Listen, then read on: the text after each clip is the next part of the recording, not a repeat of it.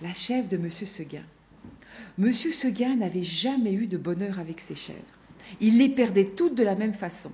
Un beau matin, elles cassaient leurs cordes, s'en allaient dans la montagne, et là-haut, le loup les mangeait. Ni les caresses de leur maître, ni la peur du loup, rien ne les retenait. C'étaient, paraît-il, des chèvres indépendantes, voulant à tout prix le grand air et la liberté. Le brave monsieur Seguin, qui ne comprenait rien au caractère de ces bêtes, était consterné. C'est fini, les chèvres s'ennuient chez moi, je n'en garderai pas une.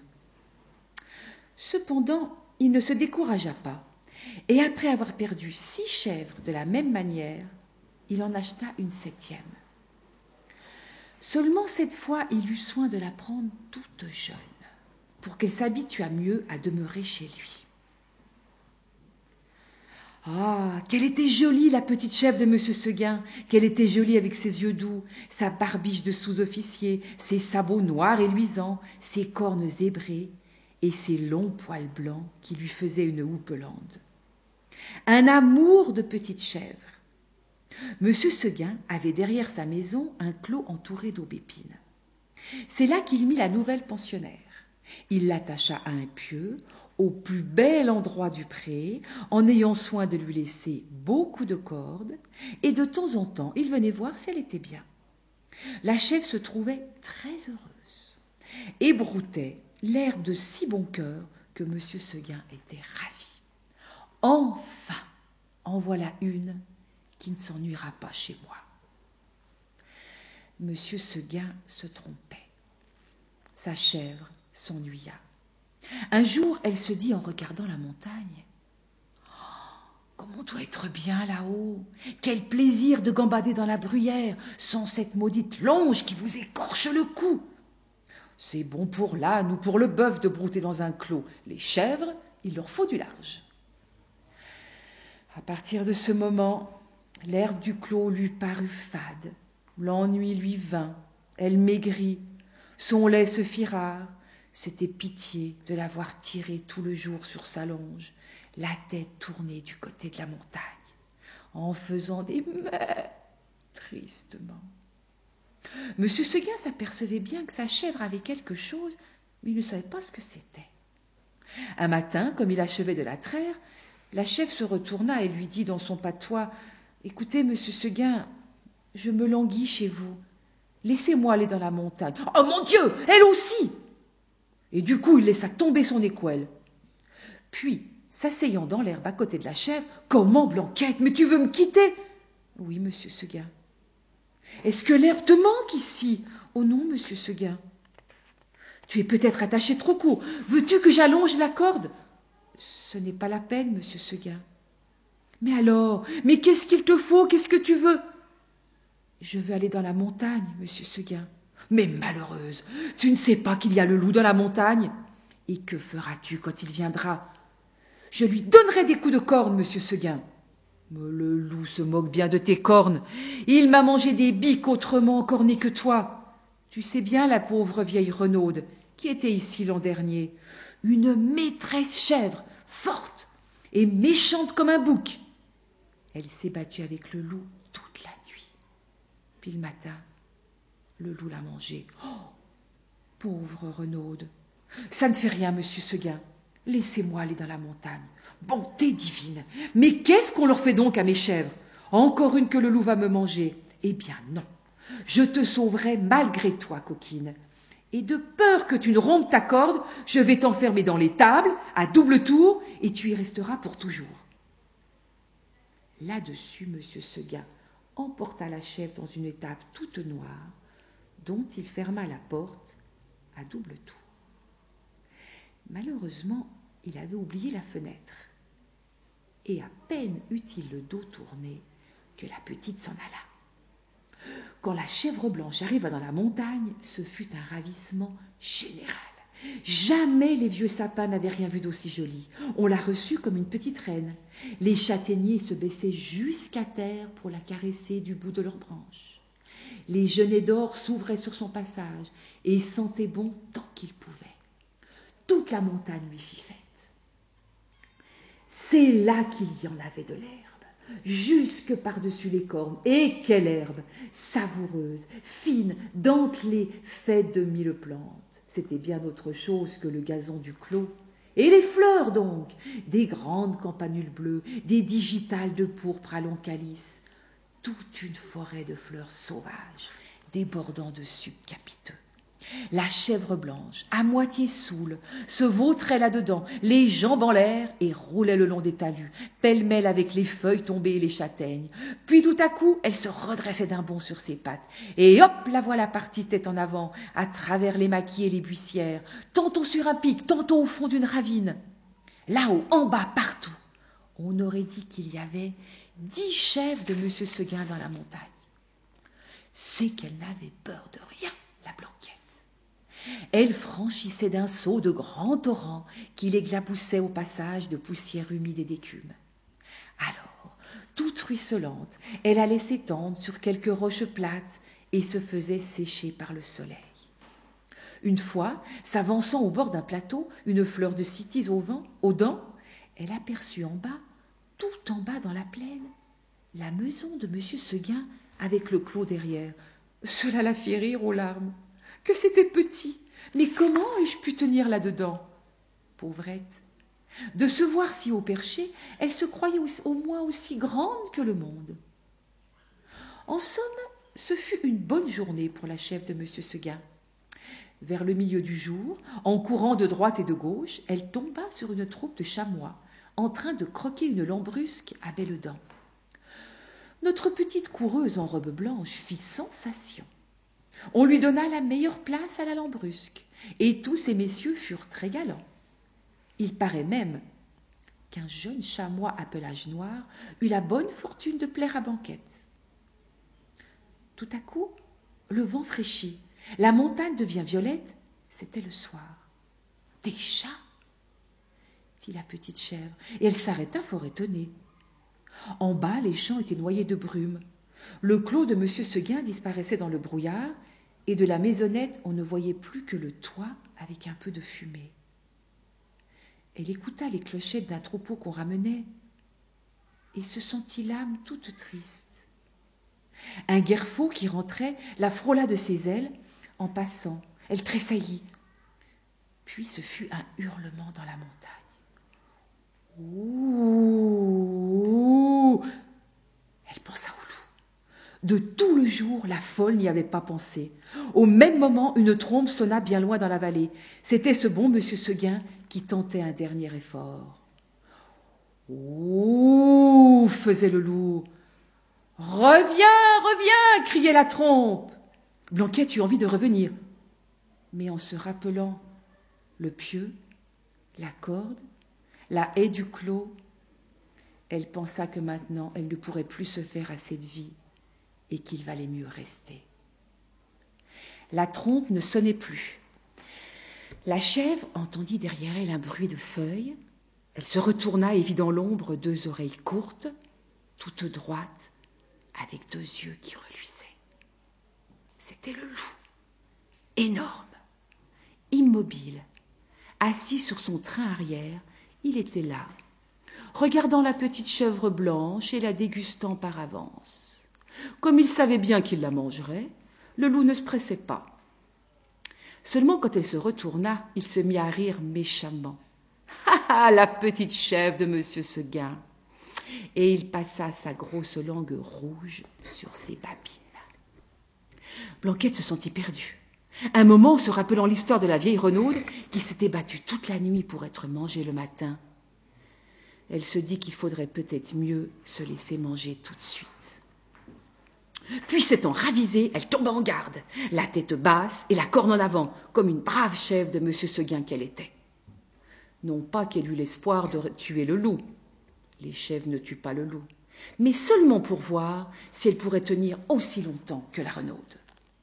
Alors le monstre s'avança et les petites cornes entrèrent en danse. Ah, la brave chevrette Comme elle y allait de bon cœur Plus de dix fois, je ne mens pas. Elle força le loup à reculer pour reprendre haleine. Pendant ces trêves d'une minute, la gourmande cueillait en hâte encore un brin de sa chère herbe. Puis elle retournait au combat, la bouche pleine. Cela dura toute la nuit. De temps en temps, la chèvre de M. Seguin regardait le ciel, les étoiles dansaient, et elle se disait Oh, pourvu que je tienne, que je tienne jusqu'à l'aube. L'une après l'autre, les étoiles s'éteignirent. Blanquette redoubla de coups de corne, le loup de coups de dents. Une lueur pâle parut dans l'horizon. Le chant d'un coq enroué monta d'une métairie. Enfin, se dit la pauvre bête, qui n'attendait plus que le jour pour mourir. Et elle s'allongea par terre dans sa belle fourrure blanche, toute tachée de sang. Alors le loup se jeta sur la petite chèvre et la mangea. Je la trouve terrible.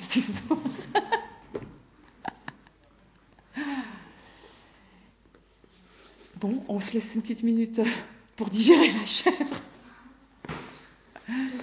Une autre histoire de loup qui ne se passe pas la nuit. Je suis désolée, mais elle me plaisait vraiment. Alors, euh, ma foi, elle se passe le jour. Mais je l'ai prise quand même. Et puis, je ne sais pas quelle heure il est. Ça va.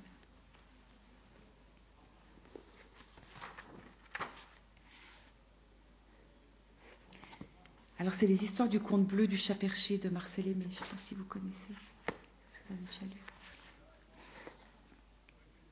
Je commence Ou bien tu vas attendre un petit coup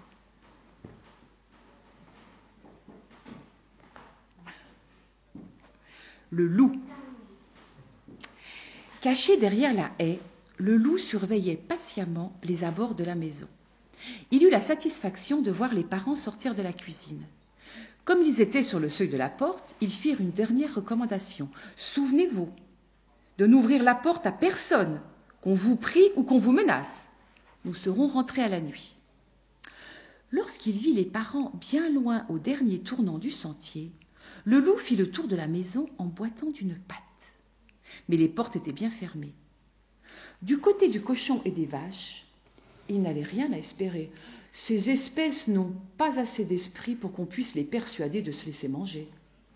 Alors le loup s'arrêta devant la cuisine, posa ses pattes sur le rebord de la fenêtre et regarda l'intérieur du logis. Delphine et Marinette jouaient aux osselets devant le fourneau. Marinette, la plus petite, qui était aussi la plus blonde, disant à sa sœur Delphine Oh, quand on n'est que rien que deux, on ne s'amuse pas bien. On ne peut pas jouer à la ronde. C'est vrai, on ne peut jouer ni à la ronde, ni à la paume placée, ni au furet, ni à la courotte malade, ni à la mariée, ni à la balle fondue. Et pourtant, qu'est-ce qu'il y a de plus amusant que de jouer à la ronde ou à la paume placée? Ah, Si on était trois.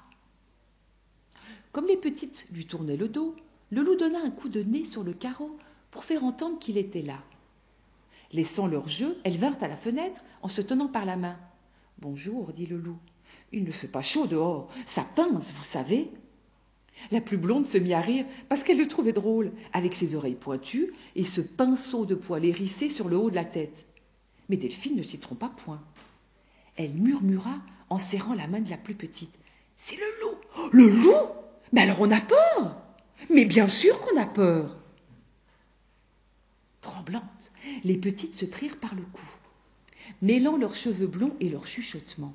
Le loup dut convenir qu'il n'avait rien vu d'aussi joli depuis le temps qu'il courait par bois et par plaine, et il en fut tout attendri. Mais qu'est-ce que j'ai pensait-il? Voilà que je flageole sur mes jambes, sur mes pattes. À force d'y réfléchir, il comprit qu'il était devenu bon. Tout à coup. Si bon et si doux qu'il ne pourrait plus jamais manger d'enfant. Le loup pencha la tête du côté gauche, comme on fait quand on est bon, et prit sa voix la plus tendre. J'ai froid, j'ai une patte qui me fait mal, mais ce qu'il y a surtout, c'est que je suis devenu bon. Si vous vouliez m'ouvrir la porte, j'entrerais me chauffer à côté du fourneau et on passerait l'après-midi ensemble. Les petites se regardaient avec un peu de surprise. Elles n'auraient jamais soupçonné que le loup pût avoir une voix aussi douce. Déjà rassurée, la plus blonde fit un signe d'amitié, mais Delphine, qui ne perdait pas si facilement la tête, eut au fait de se ressaisir. Allez-vous-en, vous êtes le loup. Vous comprenez, ajouta Marinette avec un sourire, ce n'est pas pour vous renvoyer, mais nos parents nous ont défendus, qu'on nous prie ou qu'on nous menace. Alors le loup poussa un grand soupir. Ses oreilles pointues se couchèrent de chaque côté de sa tête, et on voyait qu'il était triste.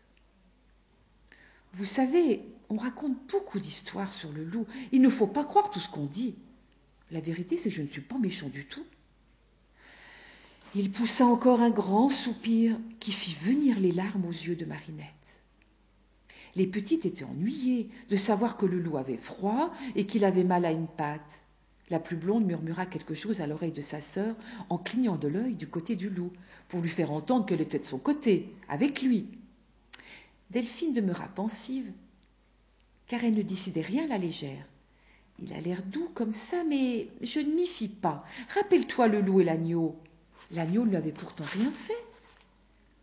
Et comme le loup protestait de ses bonnes intentions, elle lui jeta par le nez. Et l'agneau alors? Où est l'agneau que vous aviez mangé? Le loup n'en fut pas démonté. L'agneau que j'ai mangé, lequel? Il disait ça tout tranquillement, comme une chose toute simple et qui va de soi, avec un air et un accent d'innocence qui faisait froid dans le dos.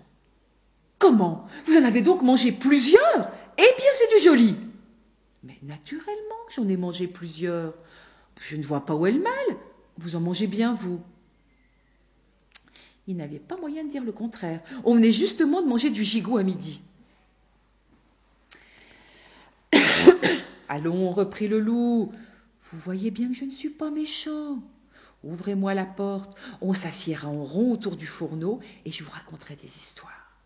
Depuis le temps que je rôde au travers des bois et que je cours sur les plaines, vous pensez si j'en connais Rien qu'en vous racontant ce qui est arrivé l'autre jour aux trois lapins de la lisière, je vous ferai bien rire.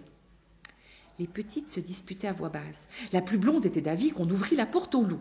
Et tout de suite, on ne pouvait pas le laisser grelotter sous la bise avec une patte malade. Mais Delphine restait méfiante. Enfin, disait Marinette, tu ne vas pas lui reprocher encore les agneaux qu'il a mangés. Il ne peut pourtant pas se laisser mourir de faim. Il n'a qu'à manger des pommes de terre. Marinette se fit pressante. Elle plaida la cause du loup avec tant d'émotion dans la voix et tant de larmes dans les yeux que sa sœur aînée finit par se laisser toucher. Déjà Delphine se dirigeait vers la porte. Elle se ravisa dans un éclat de rire et haussant les épaules dit à Marinette consternée Non, non, tout de même, ce serait trop bête. Et Delphine regarda le loup bien en face. Dites donc, loup, j'avais oublié le chaperon rouge. Parlons-en un peu du chaperon rouge, voulez-vous? Oh, Le loup baissa la tête avec humilité. Il ne s'attendait pas à celle-là. On l'entendit renifler derrière la vitre. C'est vrai, je l'ai mangé, le petit chaperon rouge. Je vous assure que j'en ai eu bien du remords. Si c'était à refaire, oui, oui, on dit toujours ça. Le loup se frappa la poitrine à l'endroit du cœur, il avait une belle voix de grave. Ma parole. Si c'était à refaire, j'aimerais mieux mourir de faim. Tout de même, vous avez mangé le petit chaperon rouge. Je ne vous dis pas, je l'ai mangé, c'est entendu. Mais c'est un péché de jeunesse. Il y a si longtemps, n'est-ce pas, à tout péché miséricorde. Et puis si vous saviez les tracas que j'ai eus à cause de cette petite. Tenez, on est allé jusqu'à dire que j'avais commencé par manger la grand-mère. Eh bien, ce n'est pas vrai du tout. Ici, le loup se mit à ricaner malgré lui, et probablement sans bien se rendre compte qu'il ricanait. Je vous demande un peu, manger de la grand-mère Alors que j'avais une petite fille, bien fraîche, qui m'attendait pour mon déjeuner, je ne suis pas si bête. Au souvenir de ce repas de chair fraîche, le loup ne put se retenir plusieurs fois de passer sa grande langue sur ses babines, découvrant de longues dents pointues qui n'étaient pas pour rassurer les deux petites. Loup Vous êtes un menteur. Si vous aviez tant de remords que vous dites, vous ne vous lécheriez pas les babines ainsi. Le loup était bien penaud de s'être pourléché au souvenir d'une gamine potelée et fondant sous la dent. Mais il se sentait si bon, si loyal, qu'il ne voulut pas douter de lui-même. Pardonnez-moi, c'est une mauvaise habitude que je tiens de famille, mais ça ne veut rien dire. Tant pis pour vous si vous êtes mal élevé, déclara Delphine. C'est aussi. Ne me dites pas ça, soupira le loup, j'ai tant de regrets. C'est aussi une habitude de famille de manger les petites filles. Vous comprenez, quand vous promettez de ne plus jamais manger d'enfants, c'est à peu près comme si Marinette promettait de ne plus jamais manger de dessert.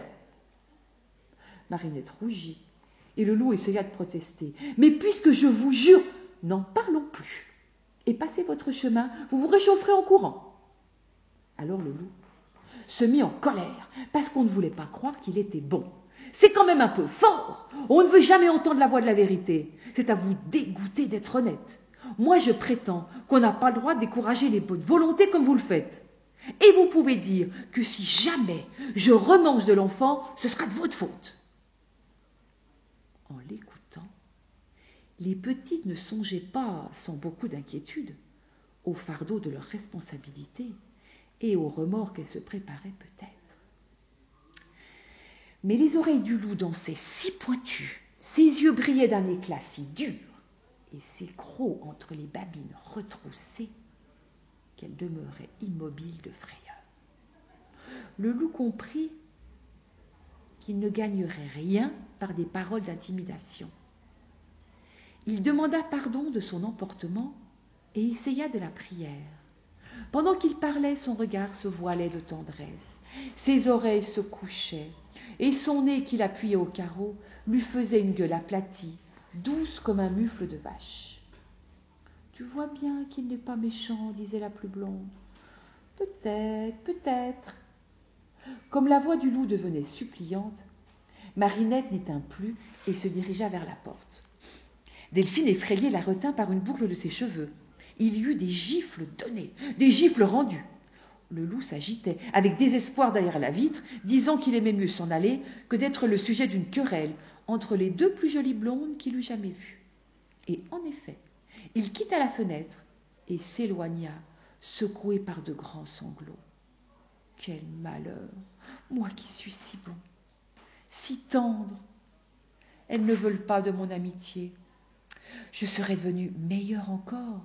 Je n'aurais même plus mangé d'agneau. Cependant, Delphine regardait le loup qui s'en allait, clochant sur trois pattes, transi par le froid et le chagrin. Prise de remords et de pitié, elle cria par la fenêtre Loup, on n'a plus peur, venez vite vous réchauffer. Mais la plus blonde avait déjà ouvert la porte et courait à la rencontre du loup. Mon Dieu, soupirait le loup, comme c'est bon d'être assis au coin du feu. Il n'y a vraiment rien de meilleur que la vie en famille. Je l'avais toujours pensé. Les yeux humides de tendresse, il regardait les petites qui se tenaient timidement à l'écart. Après qu'il eut léché sa patte endolorie, exposé son ventre et son dos à la chaleur du foyer, il commença par raconter des histoires. Les petites s'étaient approchées pour écouter les aventures du renard, de l'écureuil, de la taupe ou des trois lapins de la lisière. Il y en avait de si drôles que le loup dut les redire deux ou trois fois. Marinette avait déjà pris son ami par le cou s'amusant à tirer ses oreilles pointues, à le caresser à lisse-poil et à rebrousse-poil. Delphine fut un peu plus longue à se familiariser, et à la première fois qu'elle fourra, par manière de jeu, sa petite main dans la gueule du loup, elle ne put se défendre de remarquer Oh Comme vous avez de grandes dents Le loup eut un air gêné. Si gêné que Marinette lui cacha la tête dans ses bras. Par délicatesse, le loup ne voulut rien dire de la grande faim qu'il avait au ventre. Ce que je peux être bon, songeait-il avec délice, ce n'est pas croyable. Après qu'il eut raconté beaucoup d'histoires, les petites lui proposèrent de jouer avec elle. Jouer? Mais c'est que je ne connais pas de jeu, moi. En un moment, il lui apprit à jouer à la main chaude, à la ronde, à la paume placée et à la courotte malade. Il chantait d'une belle voix de basse. Loup, c'est toi qui t'y colle. Non, c'est toi, tu as bougé. Elle a bougé. Un gage pour le loup. Le loup n'avait jamais tant ri de sa vie. Je n'aurais jamais cru que c'était si amusant de jouer. Quel dommage qu'on ne puisse pas jouer comme ça tous les jours. Mais loup, Tu reviendras. Nos parents s'en vont tous les jeudis après-midi. Tu guetteras leur départ et tu viendras taper au carreau comme tout à l'heure. Pour finir, on jouait au cheval. C'était un beau jeu. Le loup faisait le cheval. La plus blonde était montée à califourchon sur son dos, tandis que Delphine le tenait par la queue et menait l'attelage. La lampe pendante, la gueule fendue jusqu'aux oreilles, essoufflée par la course et le rire, le loup demandait parfois la permission de respirer. Pousse Oh non, laissez-moi rire, laissez-moi rire Alors Marinette descendait de cheval, Delphine lâchait la queue du loup, et assis par terre, on se laissait aller à rire. La joie prit fin vers le soir, quand il fallut songer au départ du loup. Les petites avaient envie de pleurer. Loup, reste avec nous, on va jouer encore. Nos parents ne diront rien, tu verras. Ah non, ah non, disait le loup. Les parents, c'est trop raisonnable. Ils ne comprendraient jamais que le loup ait pu devenir bon. Les parents, je les connais. Oui, approuva Delphine, il vaut mieux ne pas t'attarder. J'aurais peur qu'il t'arrive quelque chose. Les trois amis se donnèrent rendez-vous pour le jeudi suivant. Sa patte endolorie le faisait encore souffrir, mais songeant au prochain jeudi qui le ramènerait auprès des deux petites, il fredonnait, sans souci de l'indignation des corbeaux somnolents sur les plus hautes branches. En rentrant à la maison, les parents reniflèrent sur le seuil de la cuisine. Nous sentons ici comme une odeur de loup. Et les petites se crurent obligées de mentir et de prendre un air étonné, ce qui ne manque jamais d'arriver quand on reçoit le loup en cachette de ses parents. Mais comment pouvez-vous sentir une odeur de loup? Si le loup était entré dans la cuisine, nous serions mangées toutes les deux. C'est vrai, dit le père. Je n'y avais pas songé. Le loup vous aurait mangé. Mais la plus blonde, qui ne savait pas dire de mensonges d'affilée, fut indignée qu'on osât parler du loup avec autant de perfidie. Ce n'est pas vrai. Le loup ne mange pas les enfants, et ce n'est pas vrai non plus qu'il soit méchant. La preuve. Heureusement que Delphine lui donna un coup de pied sans quoi elle allait tout dire. Là-dessus, les parents entreprirent tout un long discours où il était surtout question de la voracité du loup. La mère voulut en profiter pour conter une fois de plus l'aventure du petit chaperon rouge. Mais dès les premiers mots, Marinette l'arrêta. Tu sais, maman, les choses ne sont pas du tout passées comme tu le crois. Le loup n'a jamais mangé la grand-mère. Tu penses bien qu'il n'allait pas charger l'estomac juste avant de déjeuner d'une petite fille bien fraîche. Et puis on ne peut pas lui en vouloir éternellement au loup. C'est une vieille histoire, un péché de jeunesse. Le loup n'est plus ce qu'il était dans le temps. On n'a pas le droit de décourager les bonnes volontés. Les parents n'en croyaient pas leurs oreilles. Le père coupa court à ce plaidoyer scandaleux en traitant ses filles de tête en l'air. Puis il s'appliqua à démontrer par des exemples bien choisis que le loup resterait toujours le loup et qu'il n'y avait point de bon sens à espérer de le voir jamais s'améliorer, et que s'il faisait un jour figure d'animal débonnaire, il n'en serait encore que plus dangereux. On voit bien que vous n'avez jamais eu affaire au loup. Alors, comme la plus blonde donnait du coude à sa sœur, les petites éclatèrent d'un grand rire à la barbe de leur père on les coucha sans souper pour les punir de cette insolence. Mais longtemps après qu'on les eut bordés dans leur lit, elles riaient encore de la naïveté de leurs parents. Les jours suivants, pour distraire l'impatience où elles étaient de revoir leur ami, et avec une intention ironique qui n'était pas sans agacer leur mère, elles imaginèrent de jouer au loup. Les parents n'appréciaient pas du tout l'agrément du jeu. Excédés, ils l'interdirent le troisième jour. Bien entendu, les petites ne voulurent pas d'autres jeux, et la maison demeura silencieuse jusqu'au jour du rendez-vous. Le loup avait passé toute la matinée à laver son museau, à lustrer son poil et à faire bouffer la fourrure de son cou. Il était si beau que les habitants du bois passèrent à côté de lui sans le reconnaître d'abord. Lorsqu'il gagna la plaine, deux corneilles lui demandèrent pourquoi il était si beau. Je vais voir mes amies, dit le loup avec orgueil. Elles m'ont donné rendez-vous pour le début de l'après-midi. Elles doivent être bien belles, que tu aies fait si grande toilette. Oh, je crois bien. Vous n'en trouverez pas sur toute la plaine qui soit aussi blonde. Loup, je ne connais pas tes amis, mais je suis sûre que tu auras su les choisir bien dodus et bien tendres, ou je me trompe beaucoup. Taisez-vous, Péronnelle, s'écria le loup en colère. Voilà pourquoi on vous fait, on vous bâtit une réputation.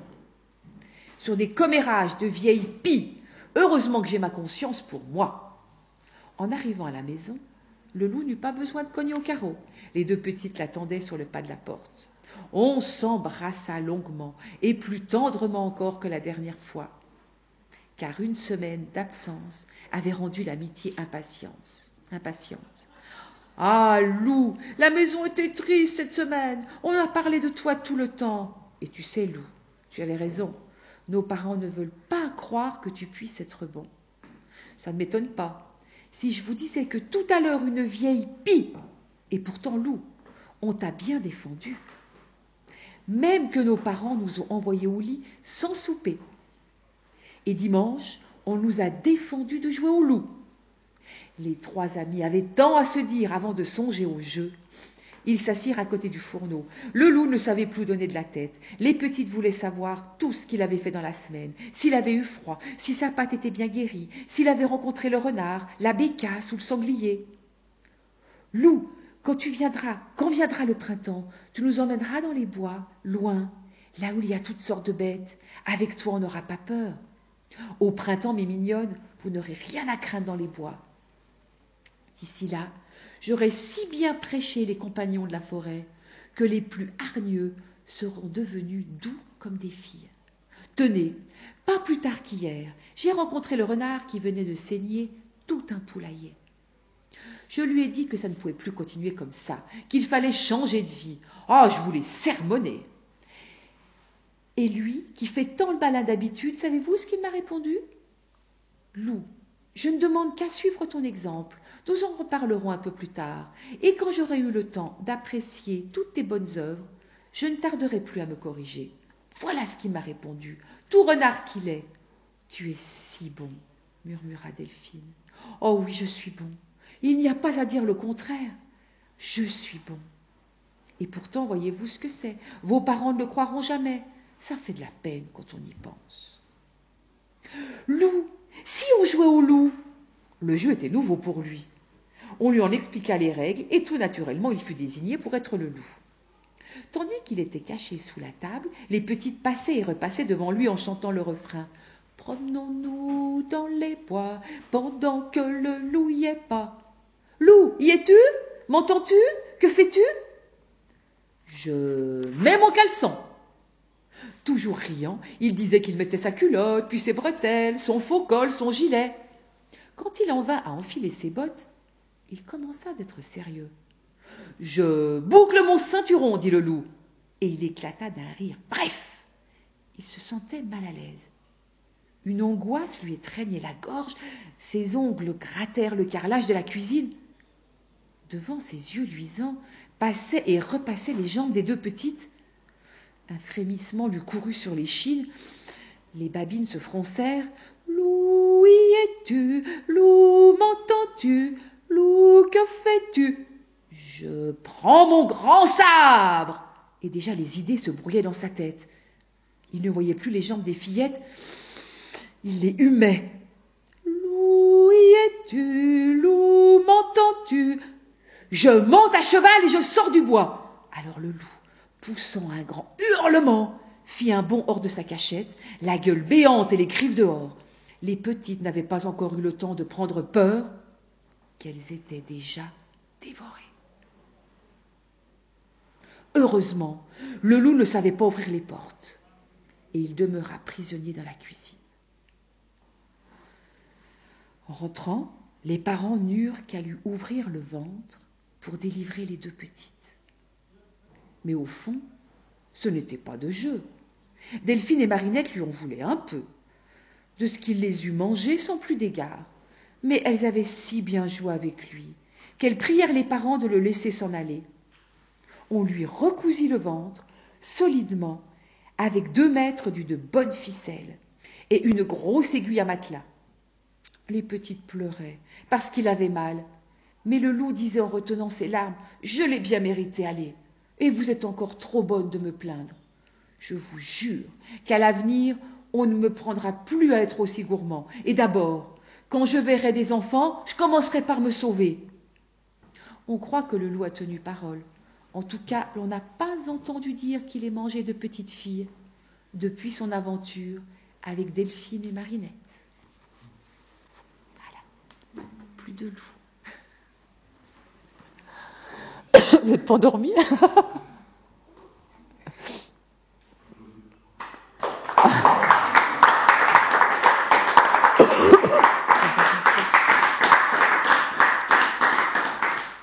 Bonjour. T'as pas eu trop peur? Non.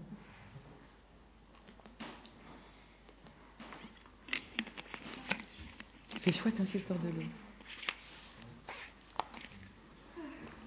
Quelle heure il est? Midi moins 20. J'ai une histoire d'étoile d'Alphonse Daudet, mais c'est comme vous avez envie. Bonjour. On, a encore le temps, mais c'est euh, comme vous sentez si vous êtes fatigué. Ou...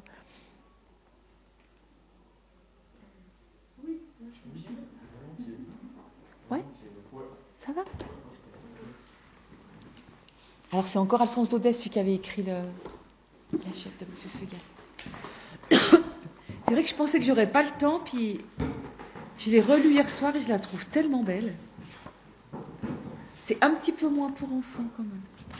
Mais ça va. Je vais moucher un petit peu.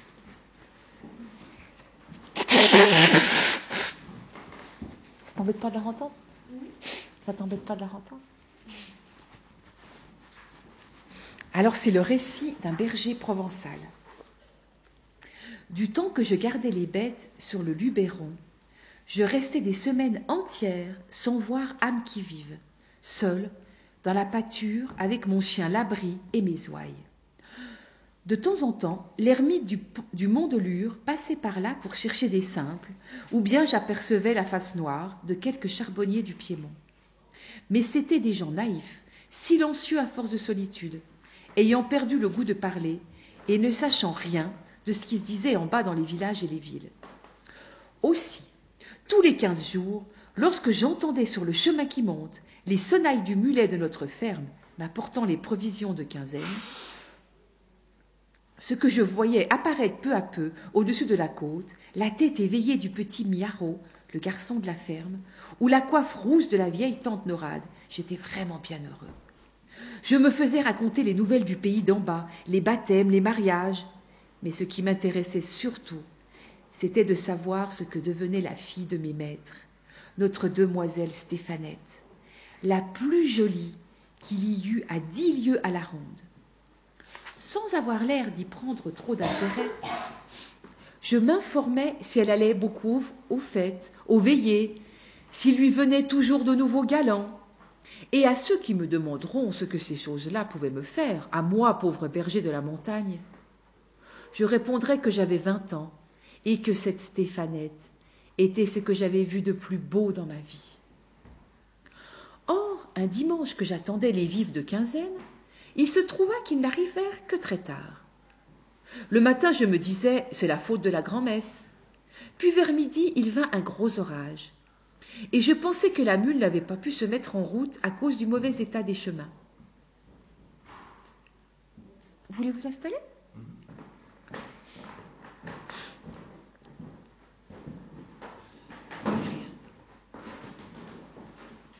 Enfin, sur les trois heures, le ciel étant lavé, la montagne luisante d'eau et de soleil, j'entendis parmi les gouttements des feuilles et le débordement des ruisseaux gonflés les sonnailles de la mule, aussi gaies, aussi alertes qu'un grand carillon de cloche un jour de Pâques. Mais ce n'était pas le petit Miaro, ni la vieille Norade qui le conduisait.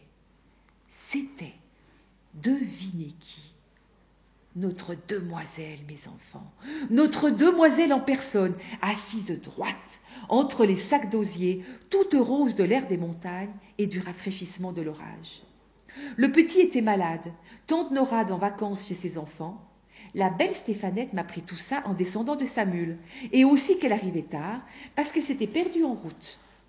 Mais à la voir si bien endimanchée, avec son ruban à fleurs, sa jupe brillante et ses dentelles, elle avait plutôt l'air de s'être attardée à quelque danse que d'avoir cherché son chemin dans les buissons. Oh, la mignonne créature Mes yeux ne pouvaient se lasser de la regarder. Il est vrai que je ne l'avais jamais vue de si près. Quelquefois l'hiver, quand les troupeaux étaient descendus dans la plaine et que je rentrais le soir à la ferme pour souper, elle traversait la salle vivement, sans guère parler aux serviteurs, toujours parée et un peu fière. Et maintenant je l'avais là devant moi, rien que pour moi. N'était-ce pas en perdre la tête? Quand elle eut tiré les provisions du panier, Stéphanette se mit à regarder curieusement autour d'elle. Relevant un peu sa belle jupe du dimanche qu'elle aurait pu abîmer, elle entra dans le parc, voulut voir le coin où je couchais. La crèche de paille avec la peau de mouton, ma grande cape accrochée au mur, ma crosse, mon fusil à pierre, tout cela l'amusait. Alors c'est ici que tu vis, mon pauvre berger? Comme tu dois t'ennuyer d'être toujours seul. Qu'est-ce que tu fais? À quoi tu penses? J'avais envie de répondre À vous, maîtresse, et je n'aurais pas menti. Mais mon trouble était si grand que je ne pouvais pas seulement trouver une parole. Je crois bien qu'elle s'en apercevait et que la méchante prenait plaisir à redoubler mon embarras avec ses malices. Et ta bonne amie, berger, est-ce qu'elle monte te voir quelquefois? Ça doit être bien sûr la chèvre d'or, ou cette fée Estérelle qui ne court qu'à la pointe des montagnes. Et elle-même, en me parlant, avait bien l'air de la fée Estérelle, avec le joli rire de sa tête renversée et sa hâte de s'en aller qui faisait de sa visite une apparition. Adieu berger. Salut maîtresse. Et la voilà partie, emportant ses corbeilles vides. Lorsqu'elle disparut sur le sentier en pente, il me semblait que les cailloux, roulant sous les sabots de la mule, me tombaient un à un sur le cœur. Je les entendis longtemps, et jusqu'à la fin du jour je restai comme ensommeillé, n'osant bouger, de peur de faire en aller mon rêve. Vers le soir, comme le fond des vallées, commençait à devenir bleu, et que les bêtes se serraient en bêlant l'une contre l'autre pour rentrer au parc, j'entendis qu'on m'appelait dans la descente. Et je vis paraître notre demoiselle, non plus rieuse comme tout à l'heure, mais tremblante de froid, de peur, de mouillure. Il paraît qu'en bas de la côte, elle avait trouvé la sorgue grossie par la pluie d'orage, et qu'en voulant passer à toute force, elle avait risqué de se noyer. Le terrible, c'est qu'à cette heure de nuit, il ne fallait plus songer à retourner à la ferme car le chemin par la traverse, notre demoiselle n'aurait jamais pu s'y retrouver toute seule, et moi je ne pouvais pas quitter le troupeau. Cette idée de passer la nuit sur la montagne la tourmentait beaucoup, surtout à cause de l'inquiétude des siens. Moi je la rassurais de mon mieux. En juillet, les nuits sont courtes, maîtresse, ce n'est qu'un mauvais moment. Et j'allumai vite un grand feu pour sécher ses pieds et sa robe toute trempée de l'eau de la sorgue. Ensuite, j'apportais devant elle du lait et des fromageons. Mais la pauvre petite ne songeait ni à se chauffer, ni à manger. Et de voir les grosses larmes qui montaient dans ses yeux, j'en avais envie de pleurer moi aussi. Cependant, la nuit était venue tout à fait. Il ne restait plus sur la crête des montagnes qu'une poussière de soleil, une vapeur de lumière du côté du couchant. Je voulus que notre demoiselle entrât se reposer dans le parc. Ayant étendu sur la paille fraîche une belle peau toute neuve, je lui souhaitai la bonne nuit, et j'allai m'asseoir devant le parc. Dieu m'est témoin que malgré le feu d'amour qui me brûlait le sang, aucune mauvaise pensée ne me vint. Rien qu'une grande fierté de songer que dans un coin du parc, tout près du troupeau curieux qui la regardait dormir, la fille de mes maîtres, comme une brebis plus précieuse et plus blanche que toutes les autres, reposait, confiée à ma garde. Jamais le ciel ne m'avait paru si profond, les étoiles si brillantes. Tout à coup, la claire-voie du parc s'ouvrit et la belle Stéphanette parut. Elle ne pouvait pas dormir, les bêtes faisaient crier la paille en remuant ou bêlaient dans leurs rêves. Elle aimait mieux venir près du feu. Voyant cela, je lui jetai ma peau de bique sur les épaules, j'activai la flamme, et nous restâmes assis l'un près de l'autre, sans parler. Si vous avez jamais passé la nuit à la belle étoile, vous savez qu'à l'heure où nous dormons, un monde mystérieux s'éveille, dans la solitude et le silence. Alors les sources chantent bien plus clair, les étangs allument des petites flammes, tous les esprits de la montagne vont et viennent librement, et il y a dans l'air des frôlements, des bruits imperceptibles, comme si l'on entendait les branches grandir, l'herbe pousser. Le jour, c'est la vie des êtres, mais la nuit, c'est la vie des choses. Quand on n'a pas l'habitude, ça fait peur. Aussi notre demoiselle était toute frissonnante et se serrait contre moi au moindre bruit. Une fois, un cri long, mélancolique, parti de l'étang qui luisait plus bas, monta vers nous en ondulant. Au même instant, une belle étoile filante glissa par-dessus nos têtes dans la même direction. Comme si cette plainte que nous venions d'entendre portait une lumière avec elle. Qu'est-ce que c'est? me demanda Stéphanette à voix basse. C'est une âme qui entre en paradis, maîtresse. Et je fis le signe de la croix. Elle se signa aussi et resta un moment la tête en l'air, très recueillie. Puis elle me dit C'est donc vrai, berger, que vous êtes sorcier, vous autres? Nullement, notre demoiselle.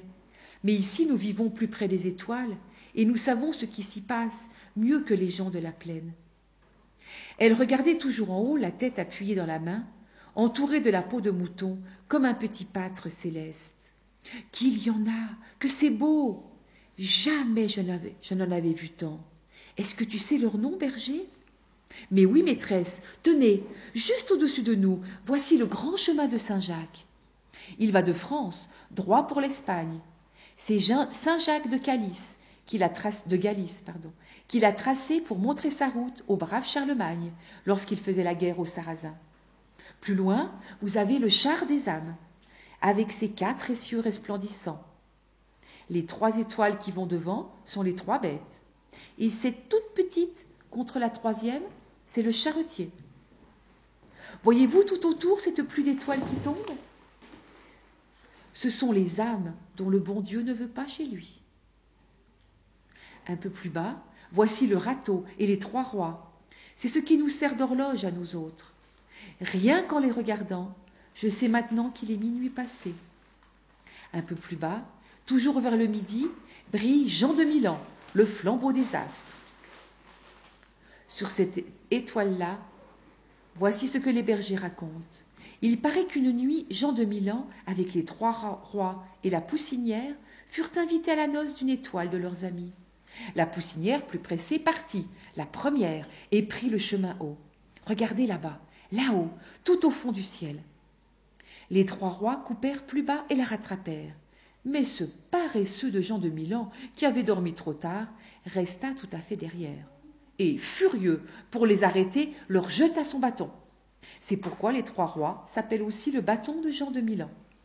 Mais la plus belle, la plus belle de toutes les étoiles, maîtresse, c'est la nôtre. C'est l'étoile du berger, qui nous éclaire à l'aube quand nous sortons le troupeau, et aussi le soir quand nous le rentrons.